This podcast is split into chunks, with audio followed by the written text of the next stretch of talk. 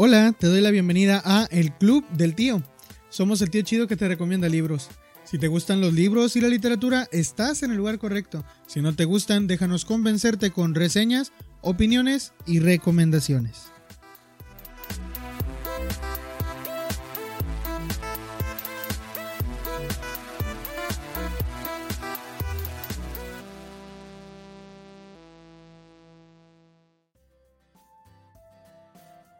Hola, ¿qué tal? Te saludo a donde sea y cuando sea que me estés escuchando. Esto es el Club del Tío y yo soy tu tío Isaac.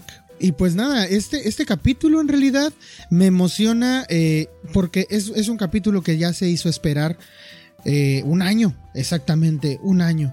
Porque hace un año, eh, junto con el tío Al Hazred, que seguramente han escuchado en otro de los capítulos, es inevitable, eh, junto con él estábamos comenzando a leer este libro de páginas de espuma que se llama Cuentos completos de Bram Stoker, en donde se incluyen estos eh, tres grandes libros que, de relatos que Bram Stoker publicó.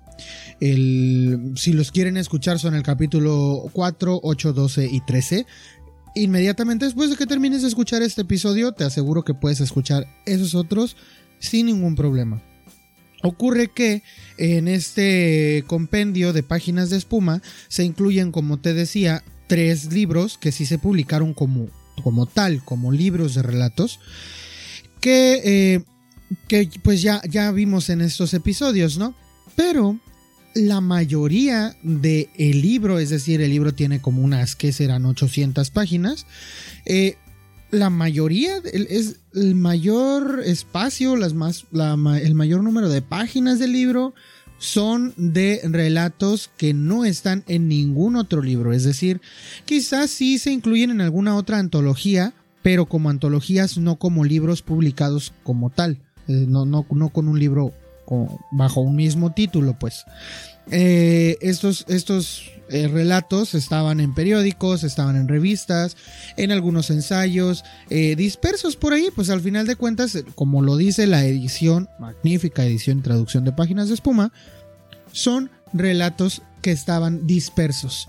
Entonces, pues nada, lo que toca hacer ahora es revisar estos 27, pues son 27 relatos de eh, esta sección del libro de, páginas de espuma. Que hay que decir, y si tú no has escuchado los episodios anteriores, te quiero decir, es el primer eh, libro que incluye todos los relatos cortos, absolutamente todos los relatos cortos existentes o descubiertos a la fecha de Bram Stoker en una sola edición, porque ni en inglés, por lo menos a la fecha en la que se lanzó el libro de páginas de espuma hace unos, unos cuantos añitos, eh, por lo menos hasta esa fecha no existía una, una edición con absolutamente todos los cuentos de Stoker.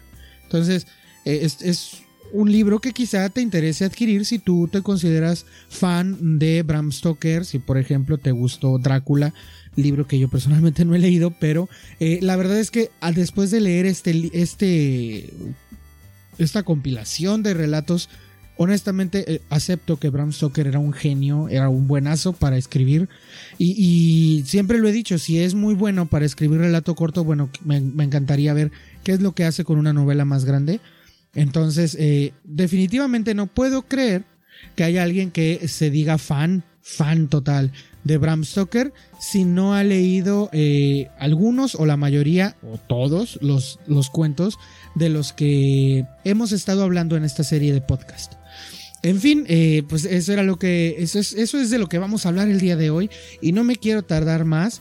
Eh, ya seguramente ya te diste cuenta que ahora solo vamos a estar. Pues tú y tú que me estás escuchando. Y yo que, pues estoy aquí hablando como merolico. Pero. Sí, el, el, capítulo de hoy habíamos tratado de grabar este hace mucho, te digo, se hizo esperar, pero pues la vida de adulto así es y a veces tenemos tiempo y a veces no. Entonces, eh, como los recuerdos de Facebook me dijeron que ya tenía un año que eh, habíamos publicado ese otro capítulo, bueno, quise, quise sacar este episodio que aparte me, ayudó mucho a salir como eh, un pequeño bloqueo lector que tenía leer relatos cortos siempre me ha ayudado a salir un poco de estos bloqueos, te lo recomiendo mucho. Y qué más, estos cuentos que yo ya sé que me gustaron. Entonces, yo de lo que te voy a hablar es como de tres grandes categorías en las que se pueden dividir estos cuentos dispersos y te voy a hablar de un, cuento por lo menos que me gustó mucho que encaja en esa categoría. Las categorías son tres como te menciono y la primera es el romance. Porque Bram Stoker escribió romance y te aseguro que era un buen, buen, buen, buen, buen escritor de romance. Y después el thriller eh, y al final el paranormal o el, o el terror. Eh, la verdad es que los tres eh, engloban también a veces, es decir, agarran entre ellos algunos, eh, algunos cuentos que tienen un poquito de esto y un poquito de aquello. Por ejemplo, hay algunos que tienen romance, pero también tienen eh, terror. Algunos que tienen thriller, pero también tienen terror o romance. Entonces, la verdad es que son muy, muy buenos cuentos. Y pues, pues como introducción creo que ya, ya es más que suficiente. Así que te voy a hablar primero de vamos a quitar al elefante de la, de la sala, que es, son los cuentos de romance de Bram Stoker. Lo primero, lo primero que me llamó la atención es que la mayoría de estos relatos eh, sí son de romance. Es decir, de 27, fácilmente unos 10 podrías meterlos en la categoría de romance. O, o Sí, es que la mayoría hablan de parejas, hablan de eh, personas enamoradas, hablan de eso, de, de amor, de romance. Aunque, eh, claro, desde distintos aspectos. Como te decía, pueden estar con tintes de thriller, con tintes de terror o con algo paranormal, pero al final de cuentas son romances.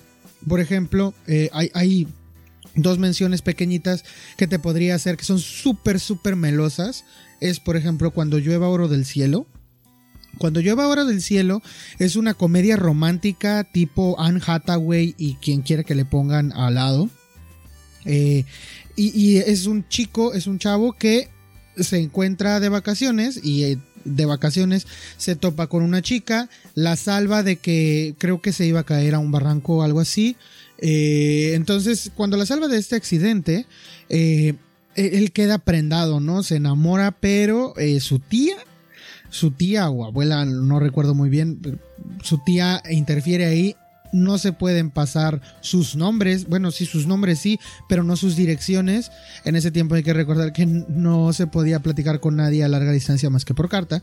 Así que no saben ni dónde vive ella y él tarda dos años en dar con el paradero de ella. Y se encuentra con que, pues no puede eh, ser novio de ella porque ella le hizo la promesa a su padre de que no iba a, ser novia o casarse con ningún hombre hasta que no lloviera oro del cielo. Una de estas promesas, eh, pues de hace dos siglos, ¿no? Que se hacían y, que por el honor de una persona se cumplían. Y el asunto es que, eh, pues el amor vence, ¿no? Y como les digo que es una historia súper melosa, el amor debe vencer y termina lloviendo oro del cielo. Deberían de leer ese cuento, por lo menos para que se quiten la curiosidad que a mí me dio, por ejemplo, cuando leí el título, eh, para que sepan cómo fue que llovió oro del cielo. Hay una historia, bueno, esa es una pequeña reseña de, de esa historia. Hay otra historia que se llama El amor más grande, que es la historia de dos jóvenes mejores amigos desde su infancia que se enamoran de la misma mujer, se enamoran de, la misma chica cuando, cuando crecen. Y pues, si uno, los dos se quieren casar, pero eh, pues no, no quieren eh, pues echarse tierra uno al otro, así que si uno se casa con ella, el otro debe aceptarlo y guardar su amor en silencio, pero no saben con cuál de los dos preferiría casarse ella, así que deben eh, de dejarla escoger. Y justo cuando quieren dejarla escoger, la vida de la chica corre peligro y no saben eh, qué hacer en ese momento, porque deben salvarla, pero también está entre ellos la inquietud de eh, que si quizá quien termine salvándola sea quien se quede con, con su cariño, ¿no? Entonces estos dos cuentos son súper melosos, pero, pero, mi relato favorito de romance en realidad es una historia que es una oda a la belleza, yo creo. Eh, eh, por eso fue mi relato favorito de, de, romance. Eh, es la historia, se llama El jarrón de cristal y cuenta la historia de un joven artista que lo pues lo secuestran prácticamente de la isla en donde él vivía y se ve obligado a crear obras de arte para un rey que quiere tener una gran fiesta en su castillo a la que ha denominado la fiesta de la belleza en donde van a presentar las cosas más bellas que un artista pueda hacer y competir para que salgan premiados. El premio aquí es la libertad y poder regresar a casa con las personas que aman. El joven eh, artista eh, quiere regresar con su amada y la verdad es que la promesa de libertad es más que nada la, promesa de verla. Así que pues el joven debe de, buscar, ¿no?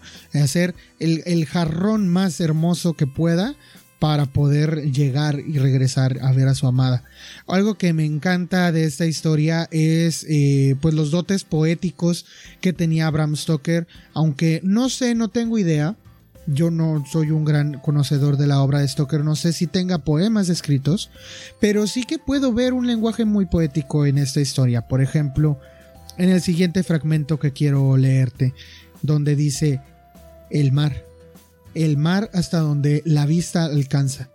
Lo contemplo hasta que la visión se me nubla y mi espíritu hace entonces las veces de mis ojos.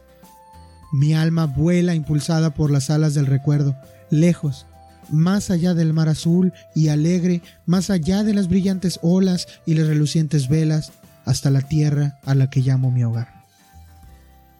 A mí me encantan eh, fragmentos como este en donde eh, se utiliza no este lenguaje poético en donde eh, el alma vuela impulsada por las alas del recuerdo de este joven y entonces puede ver su hogar.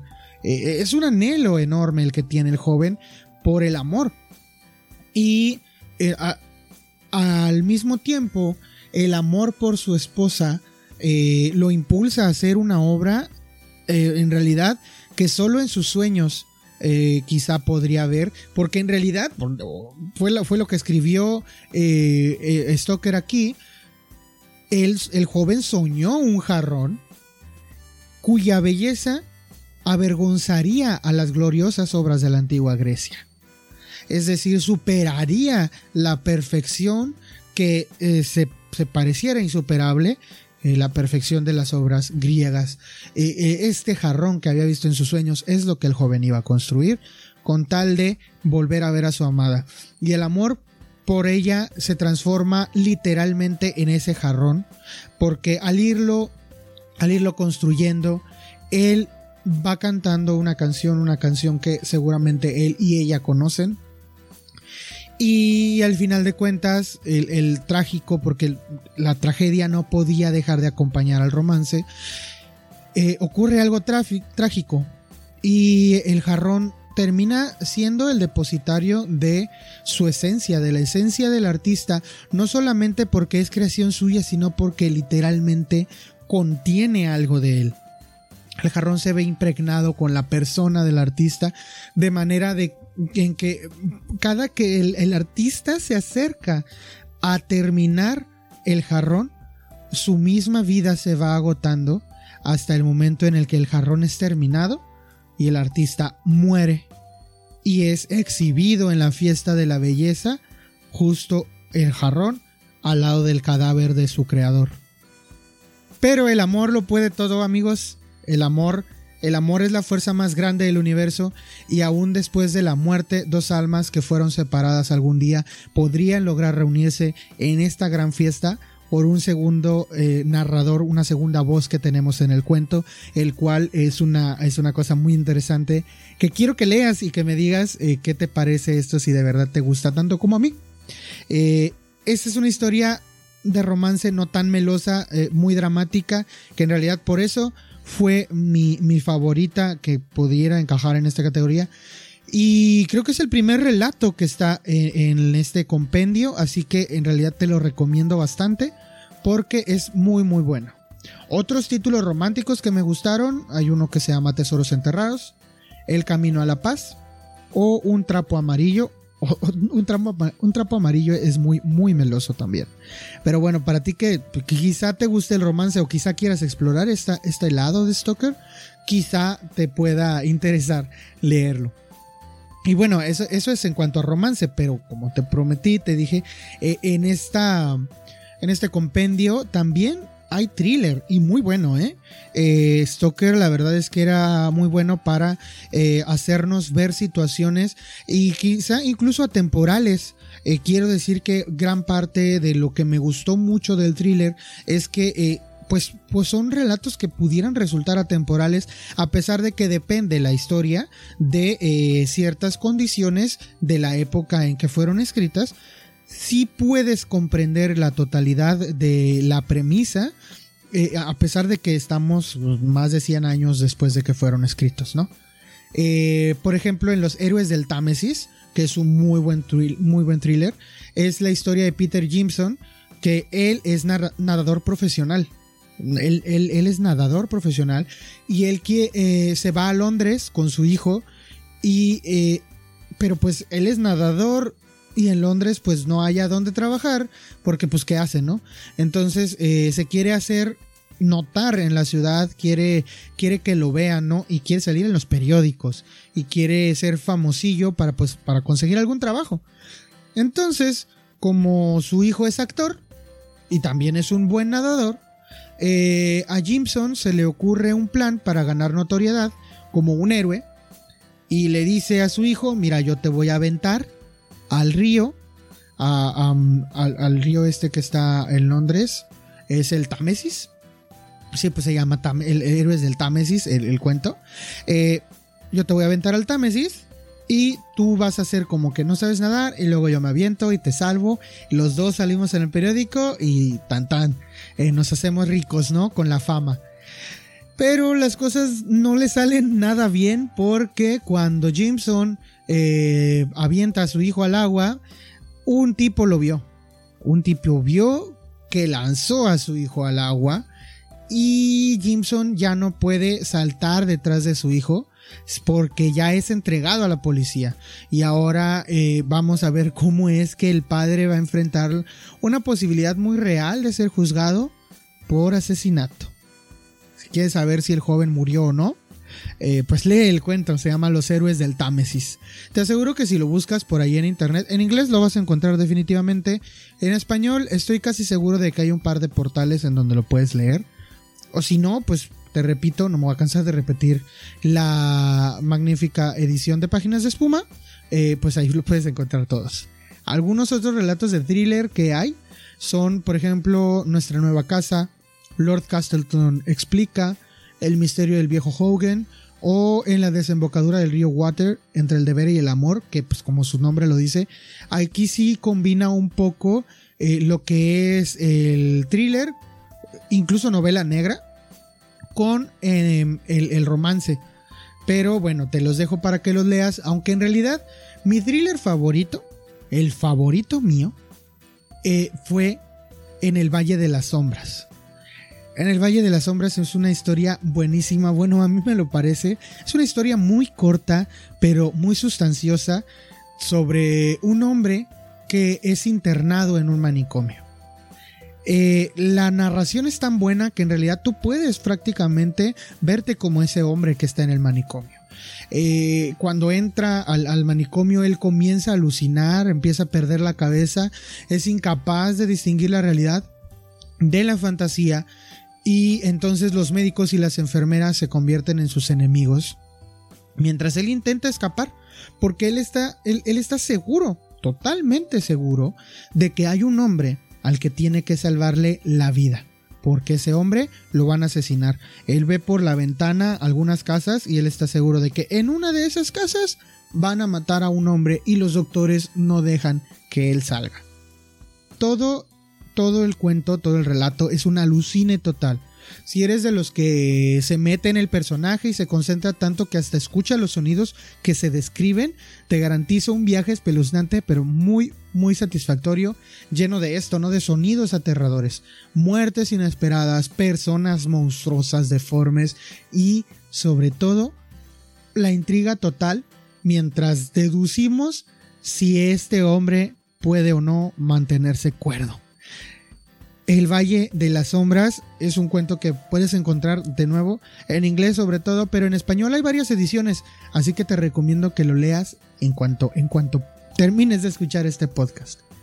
Eh, y pues el tercer, el tercer eh, gran, gran ramo de historias que eh, hay en, esta, en este compendio es pues el paranormal. Evidentemente pues no podía faltar los relatos paranormales en, una compilación de historias de Stoker, porque, pues, o sea, él escribió paranormal, ¿no?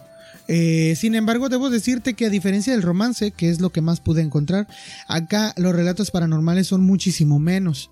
Y pasa, por ejemplo, como, como con, con otros relatos, como con el relato que fue mi favorito, que son eh, fragmentos de libros completos pero que tienen algunos ligeros cambios para, eh, para hacerlo relato corto. Entonces, en realidad, en realidad, relatos cortos paranormales son, son pocos en esta en este compilación. Eh, por ejemplo, La cadena del destino es la historia de una pareja de ancianos adinerados que toma bajo su protección a un chico para mejorarle la vida, porque pues es, es huérfano, mm, creo recordar, y aparte pues era de escasos recursos, pero estos ancianos quieren, prácticamente lo nombran su heredero porque ellos no tienen hijos, pero igual que los padres de aquel momento y sobre todo los padres eh, de Alcurnia, ¿no? Eh, pues le quieren buscar un buen prospecto de esposa y una chica misteriosa va a visitar la mansión de vacaciones para que él pueda conocerla. Sin embargo, no son conscientes de que hay una antigua maldición que cayó sobre la casa, eh, cuyas consecuencias podrían y resultan de hecho demenciales para ambas personas, para el chico y la chica. La historia es muy buena, la historia, eh, el planteamiento es buenísimo, pero eh, aquí yo sí debo decir, y me sorprende lo que voy a decir, quizá te sorprenda a ti también, este relato de la cadena del destino es una magnífica idea y una mala ejecución. Eh, la verdad es que el, problema para, para, para, mí es que la maldición se resuelve a la mitad de la historia. Y de la mitad en adelante el protagonista se la pasa convaleciente y nada más preocupado por problemas de amor. Eh, pasa totalmente de ser una historia de una casa encantada a ser una historia eh, de romance mal hecha, para mí. Eh, pero, pero vale la pena por lo menos que leas esta mitad de historia porque es muy buena, la, la verdad. Y ya como que la mitad para abajo le, le bajó el ánimo a Bram Stoker o no sé qué le habrá pasado. Este definitivamente no es mi relato favorito, pero mi relato favorito sí si tengo un relato favorito de este tipo, es Las nupcias de la muerte. Las, nupcias de la muerte eh, e, es el relato de cómo un grupo de personas reviven la momia de una antigua reina egipcia. La historia empieza cuando, bueno, para empezar, no, no empieza cuando, sino que eh, ya la historia, es decir, eh, como como que tienes que hacer ciertas suposiciones, ¿no? Tú tienes que hacer ciertas sesiones, eh, ceder en algunos aspectos, pues, para, para empezar a leer. Porque eh, ya no te dicen de dónde salió la momia, ni cómo plantean revivirla, o cómo se enteraron de su existencia. Entonces te faltan esos detalles. Pero eh, la verdad es que es muy buena y todo esto de que le faltan algunos detalles es porque se trata de un extracto modificado de eh, un capítulo de la novela que se llama La joya de las siete estrellas. No tengo idea si La joya de las siete estrellas está publicada en español, pero puedes encontrar el relato en, en español en algunos portales de internet, en algunos sitios, así que búscalo, es muy bueno. Eh, con todo y que pueden faltar estos detalles si tú solamente te metes a la historia con el afán de meterte a la historia, pues eh, si te dejas llevar, la verdad es que resulta muy bueno. Eh, hay muchos detalles extra que te sumergen en la atmósfera de una casa alejada de la ciudad, con una terrible tormenta afuera. Además de que Stoker describe con mucho cuidado los pensamientos de, de, los personajes que están participando, sus emociones, y, así logra que, que pues te, metas, ¿no? En la historia tal cual. Eh, y, la verdad es que tiene sus momentos de mucha tensión esta historia. Por ejemplo, eh, como te menciono, eh, que ellos quieren revivir a una momia. Y son cinco varones y una mujer, que es la hija del, del líder de la expedición, ¿no? El líder del experimento para revivir a la momia. Eh, pero cuando cuando la momia es descubierta, es decir, le, le, quitan sus vendajes y resulta tan bien conservada que luce exactamente igual a la hija del líder de la expedición, la verdad es que allí empiezas a tener tus dudas de qué es lo que va a pasar. Lo mejor, obviamente, es el final. Eh, hay una tétrica escena llena de elementos visuales muy bien narrados. Otra vez, no, no puedes evitar quizá un escalofrío que recorra tus brazos cuando estás sujetando el libro. Definitivamente, este relato es de miedo y me encantaría saber, porque no lo sé, si hay alguna adaptación en live action, porque la verdad es muy bueno. A lo mejor de la joya de las siete estrellas completas si hay alguna película, pero no sé. Eh, y la verdad es que es un, es un relato que me gustó muchísimo, yo te lo recomiendo. Te recuerdo, se llama Las nupcias de la muerte. Hay otros relatos eh, que pudieran caer en esto del terror, que es como el, el canalla, la Noche de la Ciénaga Ambulante, que para mí La Noche de la Ciénaga Ambulante tiene algo de la caída de la casa Usher, pero pues júzgalo tú. Eh, también está un cuento que se llama El Vidente. Y pues para, para terminar con este episodio, que va a ser muy corto porque evidentemente estamos hablando de relatos cortos, el episodio también pues tenía que ser corto, me gustaría hacer una última mención de un relato que para mí eh, pues me causó mucho ruido cuando lo leí. No voy a poderte hablar de todos los demás relatos porque si me pusiera a hablar de todos los relatos me llevaría horas, pero sí quisiera hablar de este especial y desconcertante cuento, que es una historia, es que no sé, es como estas películas que son tan malas que son buenas, estas películas que las ves porque te resulta que, que es son muy entretenidas, pero sabes que tienen una trama malísima y una ejecución pésima. Y no quiero decir, no quiero estar hablando tan mal de Stoker, pero es que esta historia me parece el equivalente a esas películas como, como Hostal o como El Cien Pies, Humano o no sé, cualquier película de estas de, de gore que ves porque nada más tienen tripas y sangre desparramadas por todos lados. Es esta historia se llama, y a lo mejor lo conoces, se llama Los Dualistas. Esta historia es, bueno, el, relato empieza muy tranquilo, eh, muy bonito. Yo pensé de hecho que se trataba de una historia de romance, eh, porque empieza contando la historia de una pareja casada que después de intentarlo durante muchísimos, muchísimos años, logra tener su primer bebé.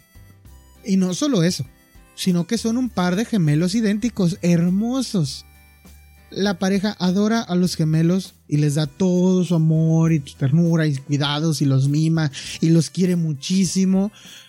Por, y, pues ahí, ahí empieza el relato y yo dije, ay, va a ser otro relato de este, pues de amor, ¿no? No.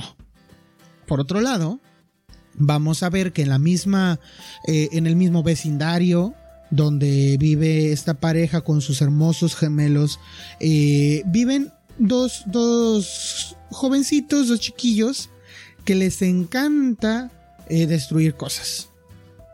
Tienen una obsesión tremenda por destruir cosas. Al principio arruinan varios objetos que encuentran en sus casas, pero luego dicen, bueno, es que si yo me peleo con un bat de béisbol, pues tú no me, tú no me puedes pegar con un tubo de metal, así que tenemos que eh, jugar con cosas que sean iguales. Es decir, si yo agarro un bat, tú tienes que agarrar un bat. Y si yo agarro una silla, tú tienes que agarrar una silla.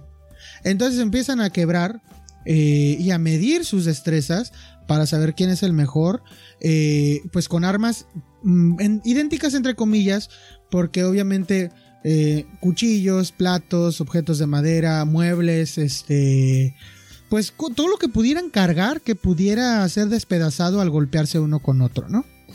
entonces, pues terminan haciendo destrozos por todas las casas, eh, se roban cosas para, romperlas, pero ellos terminan como practicando un, estilo de esgrima muy bizarro, eh, porque cuando se cansan de eh, romper objetos, deciden pasar a las de las cosas a las criaturas vivas. Y ahí es donde empieza lo más bizarro que leí hasta ahora de Stoker porque pues agarran perros, gatos, conejos, eh, cualquier criatura viva que se deje, eh, cualquier animal a su alcance va a terminar hecho pedazos en estos duelos donde chocan uno contra otro, simulando ser espadas, y, ellos están eh, peleando, ¿no? Como si ellos fueran unos esgrimistas profesionales. Y pues ya te vas imaginando, ¿no? ¿A dónde va esto? Si aún no te lo imaginas, pues piénsale tantito. Si aún no te lo imaginas, te voy a dar otra pista. Los chicos se dan cuenta de que los objetos no siempre son iguales. A veces los muebles, los cuchillos eran de distinto tipo. Por ejemplo, un gato negro y uno blanco no son idénticos. Tampoco hay un tampoco hay un perro que sea idéntico al otro, pero hay un par en la en el vecindario que sí es idéntico, hay un par de cosas que sí es idéntico. Y ese par eh, está al cuidado de unos amorosos padres. no, no, no, no, me da risa la historia, créanme. La verdad es que es una cosa espeluznante totalmente de horror lo que ocurre después. Porque ocurre. Si lo quieres leer, si te animas a leerlo, cosa que, pues no sé, yo no te recomiendo, pero bueno, cada quien. Eh, te aseguro que no puedes dejar de leer una vez que comienzas. Eh, eso sí. Así que, eh, pues nada. este, este cuento en realidad es. Quiero. No sé, es que este cuento en realidad me dejó desconcertado. Es lo más desconcertante que he leído de Bram Stoker. Y no quisiera ver. No. No, no, no, no quisiera ver un live action. Pero creo que quedaría muy bien para estas películas de terror que siempre pasan este, por las noches en las que la gente está más con ganas de ver, de ver terror, ¿no? Y de ver sesos volando por todos lados y sangre salpicada en las paredes, el piso y el techo. Y pues nada, eh, qué bueno que llegaste hasta aquí. Si llegaste hasta aquí, por favor, pues eh, comparte este capítulo. En realidad, la mejor manera en que puedes apoyar a este podcast es compartiendo, comentando y pues dejándonos un like o una buena revisión ahí por ahí en nuestras páginas de Facebook, en iBooks. Estamos disponibles en cualquier plataforma en donde escuches podcast. Y pues nada, yo me despido. Yo fui el tío Isaac y esto fue, parece ser, hasta ahora, ahora sí, ya el último episodio sobre los cuentos cortos del tío Stoker. Hasta luego.